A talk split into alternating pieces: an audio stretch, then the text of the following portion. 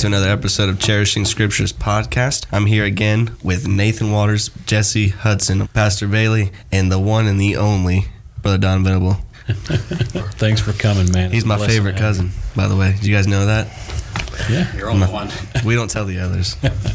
So, great. today we're going on again with the New Testament. The new, I, I always feel like I want to mess it up. New Testament, New New Testament Baptist Confession. Thank you. Right? There you go. I got it eventually. we are on paragraph ten. It's going to be a good one. I think Nathan's going to read it for us. There is a new version of independent Baptist fundamentalism masquerading as old time religion that in no way resembles what our forefathers believed or intended for fundamentalism to be. This new and radical version of fundamentalism is changing the character of our spiritual culture, and there are many who do not want it to change. If the original fundamentalists were alive today, they would not identify with this new sectarian order. There must be a spiritual cohesion and solidity that unites, and the declaration that is new version of independent fundamental Baptists are neither independent nor fundamental and are barely Baptist. Our skepticism and our suspicions must serve to preserve the gospel that is being jeopardized by this sectarianism. This one is a tough one. It was tough to read. I can only imagine about. And one of the reasons I'm glad that we've got Brother Venable with us today is because you guys are well versed and studied and prepared for so much. But, you know, Brother Don and I, we've kind of been in the trenches and seen what used to be and then what that became and now what we have. And even at our ages, we don't have the ultimate perspective. Let's go back 25 years, Brother Don. Let's go back 25 years from today. The guys you heard preach, the uh, the people that really helped you, the I mean, true fundamentalists who were really on the top of the totem pole.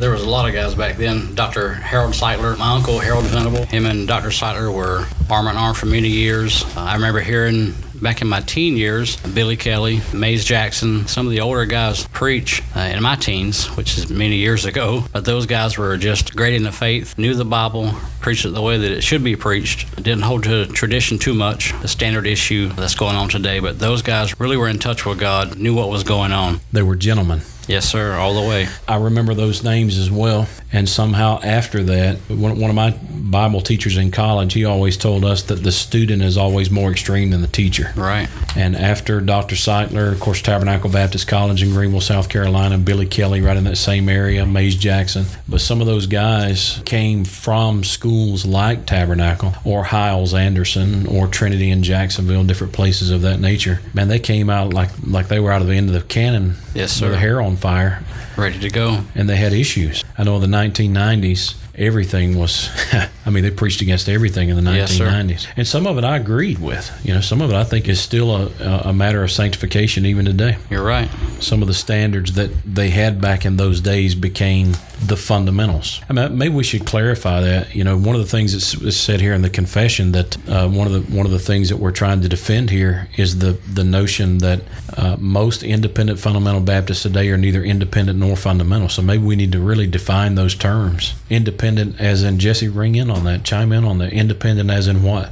we are not connected to any kind of, of course, association, but it is more being set apart to stand, Autonomy. uh, uh, yes, set apart on God's word for reliance financially, reliance on influence, and mainly let God be God and Christ be the head of His church. There can be a lot of social influences in the church, and they saw that. They actually made, I believe, was a wise choice, and to say, hey, we need to be set apart and that's the ecclesia.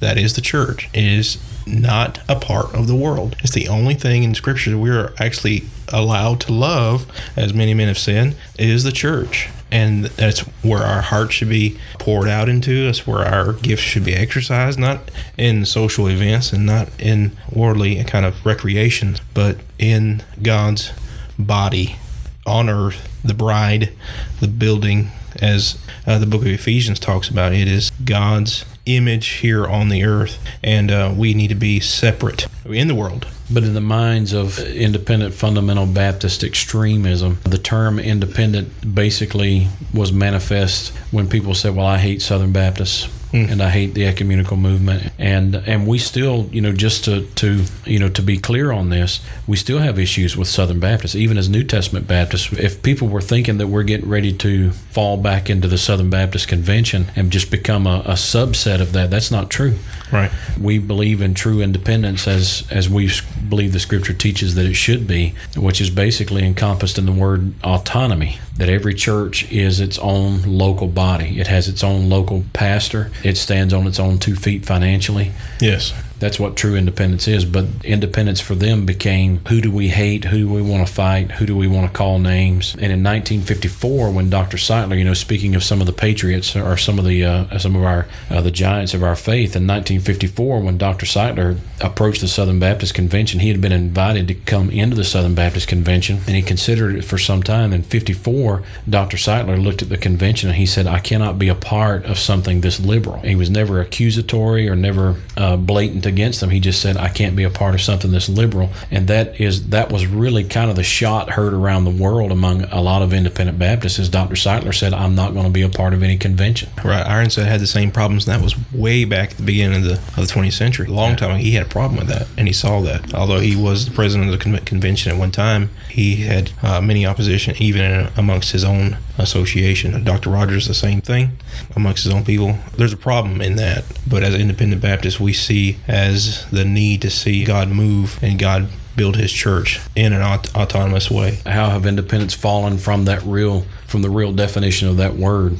You see what I'm saying with that question? I mean, if churches are supposed to be independent, and this is something that is has been cast to the wayside among independent Baptists, the way I see this is churches have begun to monitor one another. For example, the church across town finds out that this church is doing X, Y, and Z. They take it uh, they take it upon themselves to preach against that or to uh, you know to really publicly identify that church and say, yeah, the church across town is doing this or that, and we don't approve. That's not independence. Right. And Paul said it's unwise to compare ourselves one another. In a sense, if the goal in the kingdom is souls being saved and edification of saints and the, re- the building of the church and let God having his lordship exemplified in the church, why can't we rejoice in that? Why can't we be satisfied with that? We can hear news and we can fellowship that fellowship with other pastors about the news that's going on in other churches, but why do we have to monitor to the point where it becomes hostile? Mm-hmm. Or to the point where it becomes scandalous or seem scandalous or backbiting or a sense of gossip. It's very dangerous to, to compare ourselves with one another. Paul had a, a sense of godly jealousy. I mean, jealousy in the sense in, in that in that context. Yes, to see God work in other people's lives, it- it's actually a fruit of the Spirit. To see another brother bear fruit and grow in the Lord, to be satisfied with that. Paul said that's a fruit of the Spirit. To be satisfied with other churches growing, but to be jealous and to be spiteful and to be contentious, that is not a spirit of. And it's of as the Lord. if it's really as if those churches want to control you with their gossip, and that's where I think the breakdown of independent has come.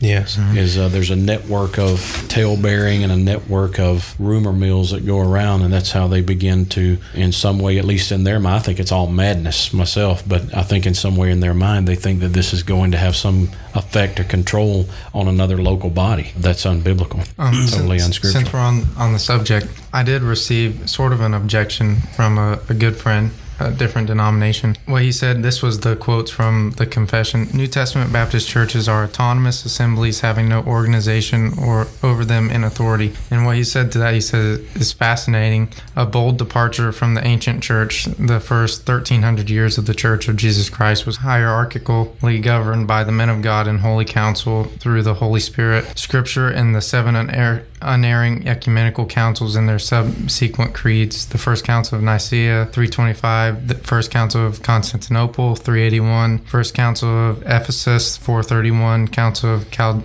Chalcedon, 451. Second Council of Constantinople, 553. The Third Council of Constantinople, 680 to 681. And Second Council of Nicaea, 787. So the objection there is basically that uh, in the early days of the church there was a hierarchy or a governing board. So the principle there uh, begins to unravel with the death of the apostles. Because with the death of the apostles, of course, when the apostles were alive, they started churches in Antioch, started churches in Jerusalem, started churches here and there, and then their representatives went out and began to plant churches in other places. When the apostles died, that hierarchy ceased. There is no governing board of people, select, elected, or whatever you want to call them. There's no governing board of people that are supposed to be in control or have any supervision over over a host of churches in a region or an area or even a country. If there were apostles alive, we would certainly be willing to do that. If Paul walked into our church tonight and said, Hey, I'm the Apostle Paul, we would all defer to him, right? We would all say, Okay, nobody else has anything to say. We're listening to what Paul has to say because he is he was an apostle. But with the death of those apostles, those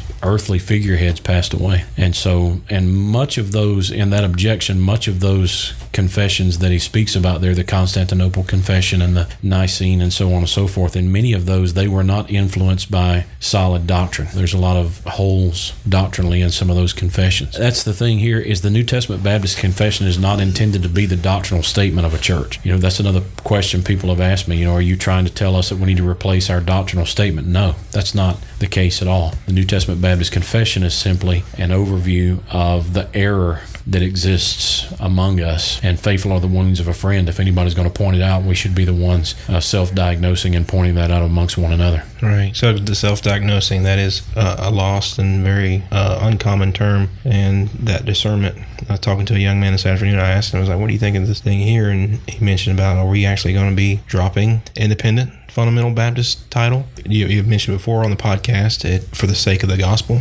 That is superfluous Yeah. for the sake of the gospel. It is Yeah. no is no other church's business. Uh, right. Whether what what this is done, but the thing is, we're trying to. The, the gospel is permeating amongst other sister churches. This influence has saturated this diversion from the truth, and this problem has infected our not just our world, but uh, our definitely our movement. And not in a, it's not a sense of a selfish term, our movement, but we've seen God bless this attempt in the past. We've seen heroes who've gone on with the Lord. We've seen men try and take up the mantle and have crashed this into the ground. There's no more prophets, no more apostles. So it's a, it's a local local church thing now. That's what true independence is. I think the local issue too is these statements and the replies that you'll get from other people. Is they don't understand that this this podcast is not about hurting someone or hurting people. It's about helping. Yeah. It's just trying to help them to understand and realize what's going on. Because I know many, many people still hold on to the way it was back in the 70s and the 80s and the 90s. Those days are pretty much non-existent today. Yes, sir. That's why you have the new independent fundamental churches out there, as in the statement that you read, are masquerading as old-time religion. Yeah. A lot of them don't understand old-time religion. No. You'll see a lot of That's ads my in greatest papers. argument in this paragraph. And you'll see a lot of advertisement on churches and stuff. They'll say old time singing, old time preaching, King James Bible, and all those stuff. But you get there, you listen to them or whatever, and it's all about personal standards. yes. It's all about personal issues that there's no Bible backup. There's nothing wrong with a man of God, a preacher or a teacher talking about the way that we should dress as a Christian Absolutely. if you have Bible to back it up. Absolutely. Uh, but when you start going off the wall, making false statements, uh, things that when you start trying to put words in God's mouth Yeah. because you think that that's what's right Very or that's what's best for you, you better be careful. And, and here's the problem. That's such a slippery slope because, and I'll give you That's one right. example. And Don, you can comment on this too. You know how this how this works. You know, when when I was, you know, let's just go back to the late '80s, the early 1990s. You know, we would go to services, and it was it was not uncommon at all to go to a service and to hear a man make a comment about a woman wearing pants. The comment that he would make sometimes would be, you know, you need to be modest, you need to be this, you need to be that, and that's fine. So we obtained this standard, and uh, and this is the way our lady. And by the way, this is still today the way my wife dresses, the way my daughters dress. I'm not knocking that issue. All right. I'm just simply saying that this became a subject. And when that subject began to evolve, now here's the standpoint that you and I have. I've watched the evolution of that subject. And so this skirt on a woman issue became now we need to discuss how long it needs to be. And then it became Where she used to wear it. where she's supposed to wear it. You remember the old statement, slits are for sluts? Yes, sir. That was an independent fundamental Baptist statement that if a woman had any kind of a split in the hem of her skirt, that was the statement, slits are for sluts. Right. Wow. And But that was so crazy. Wow. that they beat If the that went drum. up past the knee. So, so here's the That's what it was. point, okay? It, it it did not stay at just a woman should wear a modest skirt. Now they are going to take it upon themselves to define what a modest skirt is. So then I was in this meeting and they said it can't be a denim skirt. To which I replied, "What are you talking about? A denim skirt? What difference does the material have to make?" And here's what they said: denim is a man's material. so then, okay, fine. Book chapter verse, please. And then the next statement was the next statement was Okay, if she is permitted to wear a denim skirt, she's not permitted to have denim that has any kind of stitching on the back pockets because that draws attention to her backside. My point is this, okay, we can get lost in the minutiae here, but my point is this it never stops. Once an independent fundamental Baptist made a standard, all and then it became birth control. You remember that, Brother Don? Yes, sir. when these guys are standing up and saying, okay, there's certain types of birth control that are permissible and certain types of birth control that are not permissible, that got graphic. Well- and then it turned into there is no such thing as biblical birth control, period. Men or women. Right. But you remember Dr. Sightler and Dr. James Jones. You know Brother Jones, Yes, still sir. a still a patriot of faith in my book. Men like that would stand up, and here's what they would say. After hearing a sermon on birth control in a camp meeting, like you and I have both heard, Right. they would stand up and say, "You don't have any business getting into a person's bedroom." And all of a sudden, I would say, "Amen." Right. finally somebody with some sense. And the, my, my other problem is this the Bible actually says this. It actually says, Wives, be in submission to your own husband. And that pastor's not her husband. And so that really crossed the line with independent fundamental Baptists when this whole issue came out. Look, her husband is her primary pastor. The other pastor is the pastor of the church, but that husband is the pastor of his home. And if that husband tells his wife she can wear a denim skirt, she can do it. If that husband tells his daughters that they can dress in X, Y, or Z way, they're permitted to do that because he has to give an account for that home. So it, I felt like it was an invasion of privacy when independent Baptists started getting in everybody's closet, in everybody's bedroom, and it just never stopped. Sounded It like a never bunch stopped. of Pharisees. And The other word, the cult word, that's what many of them have been called is cultish because they want their hands in every, even the financial side. Brother Don and I, Right. I've seen men stand up and say, God told me to tell you that you're supposed That's to dangerous. give blank. Because only God will tell you. Absolutely. Well, that's a, that's again, we're going back to the issue here. That is a violation of the priesthood of the believer. The- because if you're your own priest, God tells you what. The problem with that and what is- to wear and where to what to drive and church times. God tells you all that stuff. Well, I can personally attest to those statements, that's for sure. But because I know that I've heard men of God come up and say the same thing that, that God's told them to, we should give the pastor a raise. We should give the pastor this or give the pastor that. I know that we were struggling. You were the church treasurer. We were. I was the church treasurer. We were doing all we could do. We were praying for our pastor every day, like we do for you, seeking God, want the church to grow, just doing our part. I believe that God would tell us before He told some strange man that's never been to our church before ever that God told him. I mean, and So there again, where's the independence? If that church was truly independent, Right. what business does this man have coming? And men like Harold Sightler would have never done that. oh no, he would have James stepped, Jones set would him down. never do that. that. Billy Kelly, Mays Jackson, these men would have, Tom Malone, these men would have never done that. They would have never been caught dead using that kind of authority in a church that they were visiting in. That's where we've lost our independence. These guys are beating the drum and saying they're independent, and they're not as independent as they think they are. I think most of them want want a name for themselves. Yes, sir. I mean, look look what I've done. Look what I can do. Exactly right. So I mean, a lot of them is in that same fashion today. You know, someone they would just want to advertise. You know, their their meetings, which nothing's wrong. There's nothing wrong with advertising a good meeting. Sure. We have Brother Bagwell coming up, which will be a good meeting for us.